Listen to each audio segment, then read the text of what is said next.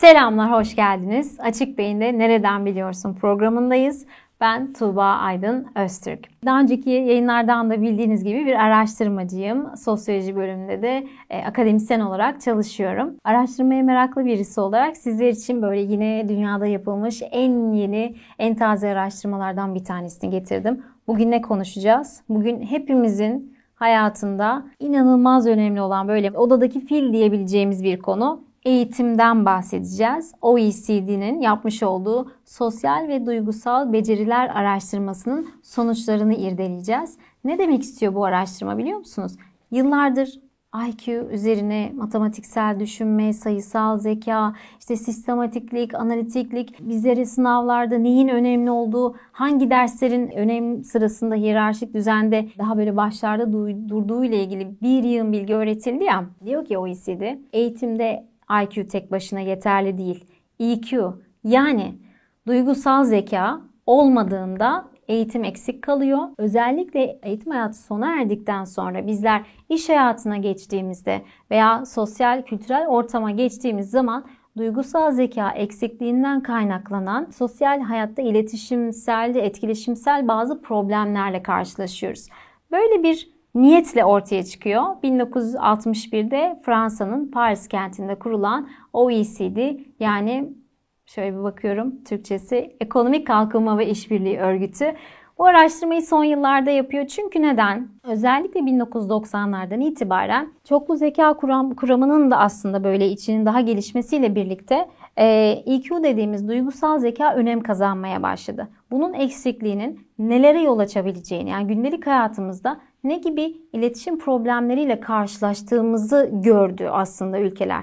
Bu sebeple de bu örgüt, bu teşkilat dedi ki ben farklı farklı ülkelerden örnekler alayım, bunları kıyaslayayım. Böylece eğitimin bugününü, geçmişini anlayarak gelecekte ne yapılabileceği ile ilgili ülkelere ve onların işte Milli Eğitim Bakanlıklarına bir yol haritası çizmiş olayım. Bu arada bu araştırma yaklaşık 80 sayfa Milli Eğitim Bakanlığı'nın da e, kendi web sitesinde paylaştığı çok detaylı bir çalışma. Ben özellikle buradan işi eğitim olan, hobisi eğitim olan öğrenciler veya bir şekilde kişisel gelişiminde eğitimi böyle üst basamaklarda bir yerde tutan herkes için şu rapora bir, bir, göz gezdirmenizi tavsiye ederim. Hadi araştırmanın biraz böyle derinliklerine girelim. Bakalım önce duygusal zekadan bahsedeceğim. Sonrasında da araştırma sonuçları İstanbul için bize ne söylüyor? Diğer 8 e, ülkeden farklı olarak bizde ne gibi özellikler ortaya çıkmış ve bu özellikler için yani bu ortaya çıkan problemlerin çözümü ne olabilir? Yani bütün o gündelik sohbetlerimizde eğitim şart abi, eğitim şart, eğitim şart. Kime mikrofon uzatsanız konu siyasette olsa, konu ekonomide olsa ne olursa olsun eğitim şart.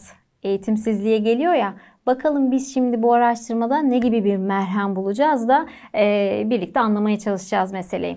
Hadi başlayalım. Şimdi 1995'te duygusal zeka üzerine yazılan Daniel Goleman'ın bir kitabında duygusal zekanın olmazsa olmaz özellikleri var. Bunlar neler? Bir kere empati yeteneği yani karşınızdakinin duygu ve düşüncelerini anlamanın ne kadar önemli olduğu. Kendinizi harekete geçirebiliyor musunuz? Yani kendi iç motivasyonunuzu sağlıyor musunuz? Survivor modda öyle her düştüğünüzde paramparça olup yığılmak yerine evet bir fikrim var devam edebilirim deme yetisine sahip misiniz? Ruh halinizi düzenleyebiliyor musunuz? Problemleri düşünmeyi ve bu düşüncelerin sizin genel hayatınızdaki gidişata engellemesine izin verip vermeme durumunda neredesiniz?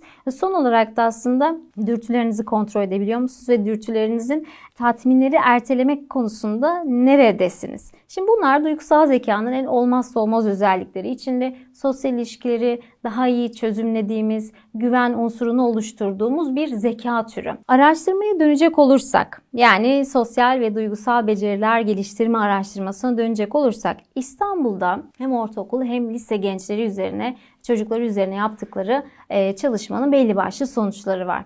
Birincisi özellikle yaşın ilerlemesiyle beraber sosyal ve duygusal becerilerin azalmaya başladığını görüyoruz. Bunun da en önemli sebebi akranlarımızdan, ailemizden, öğretmenlerimizden, velilerden aldığımız etkileşimin azalması veya doğru iletişimin azalması.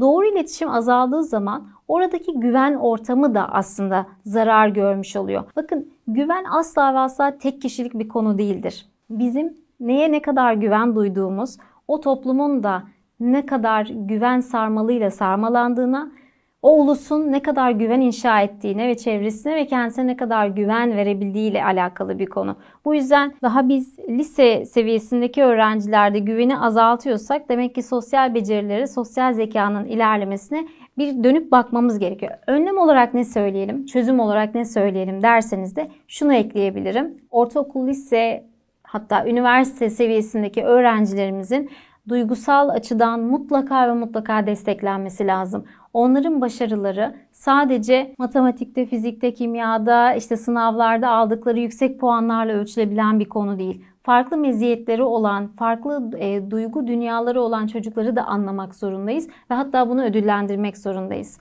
E, aksi takdirde maalesef e, IQ'yu ilerletmek gibi, e, geliştirmek gibi bir kavram e, ortaya çıkmamış oluyor. İkinci sonuç, hep diyoruz aslında bizim biyolojik olarak kadın ve erkek olarak farklılıklarımız var değil mi? Yani biz bir eşitlik ya da daha doğrusu adalet arayışındayız doğru ama bu arayışın arkasında asla ve asla tıpatıp benzer olduğumuzu söylemiyoruz. Çünkü farklılıklarımız çok güzel. Tamam bu kabulle şöyle bir karşılaştırma. Kız öğrenciler duygusal zeka açısından görev performansında daha başarılılar. İşbirliği kurmakta çok başarılılar. Açık fikirliler. Bir yenilik karşısında da çok hızlı bir şekilde ha bunu değerlendireyim burada bir şey var galiba diyebiliyorlar. Bu bir yanda dursun. Erkek öğrencilere bakalım. Erkek öğrencilerde de duygularını düzenleme başarısı ve bir taraftan da başkalarıyla çok hızlı ve kolay bir şekilde, akıcı bir şekilde iletişime, etkileşime girebilme başarısı var. Demek ki aslında kız öğrenciler ve erkek öğrencilerin ellerinde tutmuş oldukları o değerli becerileri zaten OECD buna Big Five, büyük beşli diyor. Bakın o büyük beşlinin parçaları birlikte tamamlanabiliyor. Lego'yu birlikte oluşturabiliyoruz. Bu puzzle'ın parçaları masada dağınık durmasına gerek yok. O parçaları birleştirdiğimizde o güzel resme ulaşacağız. O yüzden lütfen sosyal ve duygusal becerilerin ancak ve ancak e, kadın ve erkek temelinde birlikte hareket edebileceğini bilelim. Şimdi üçüncü özellikten bahsedeceğim. Üçüncü özellik biraz daha eleştirel bir boyutta. Çünkü aslında bizim bu sosyal ve duygusal becerilerimizin gelişmesi meselesi sosyoekonomik sınıfımızla yani ailemizin ekonomik geliriyle çok doğru orantılı. Çünkü biliyorsunuz ki yani çok yoksul bir ailede büyüyorsanız etütlere, derslere, işte keman kursuna, tenis kursuna, işte golfe gitme şansınız gittikçe azalıyor. Eğer sistem size buna izin vermiyorsa kendinizi farklı alanlarda geliştirme yani müfredat dışı bir alanda kendinizi var etme şansınız gittikçe azalıyor. Bu sebeple özellikle İstanbul örneğinden yani diğer 8 ülkeyle kıyasladığımızda İstanbul'daki gelir eşitsizliği öğrencilerin de e, ister istemez duygusal zekalarını geliştirirken bir eşitsizlik problemiyle karşılaştıklarını bize gösteriyor. Bu konuda mutlaka daha fazla düşünmeliyiz ve ne yapılabilir birlikte işbirliğine muhtaç bir konu olduğunu düşünüyorum. Hadi son özelliğe bakalım. Şimdi hepimiz yıllarca eğitim aldık. Okullara gittik, sınavlara girdik, başarılı olduk, başarısız olduk. Genelde alkışlanan başarılarımız yüksek puanlı okulları tercih etmemiz, e, iyi okullara girmemiz e, gibiydi. Yani daha böyle somut ölçülebilir veriler bunlardı. Ama öte yandan sosyal becerilerin gelişebileceği bir alan olan spor gibi, sanat gibi, kültür gibi alanlarda kendimizi çok daha az temsil edebildik. Çalışma şunu söylüyor araştırma. Eğer müfredat dışı alanlarda yani bu sosyal bahsettiğimiz alanlarda aktifse bir öğrenci aslında zaten akademik başarısı da otomatik olarak artacaktır. Lütfen sadece ve sadece çocuklarımızı ve gençlerimizi hep daha fazla ders çalışmak ve hep daha fazla test çözmek, daha fazla skor yapma peşinde koşturmayalım. Ee, bir an önce hayatın daha estetik, daha renkli, çeşitli alanlarıyla ne kadar hızlı tanışırlarsa hayatlarının geleceğinde yani gelecek zamanlarda o kadar renkli bir dünya onları bekliyor olacak. Yoksa o gri hayat herkes için bir süre sonra çekilmez olacaktır. Araştırma bize bunları söylüyordu. Eğitim hepimizin çok önem verdiği bir konu hiç şüphesiz. Sizlerin fikrini çok merak ediyorum. Böyle merak ettiğiniz konular varsa Tuğba hocam şuna da bir bakar mısınız? Dünyada işte bu ne oluyor? Biz ne yapalım?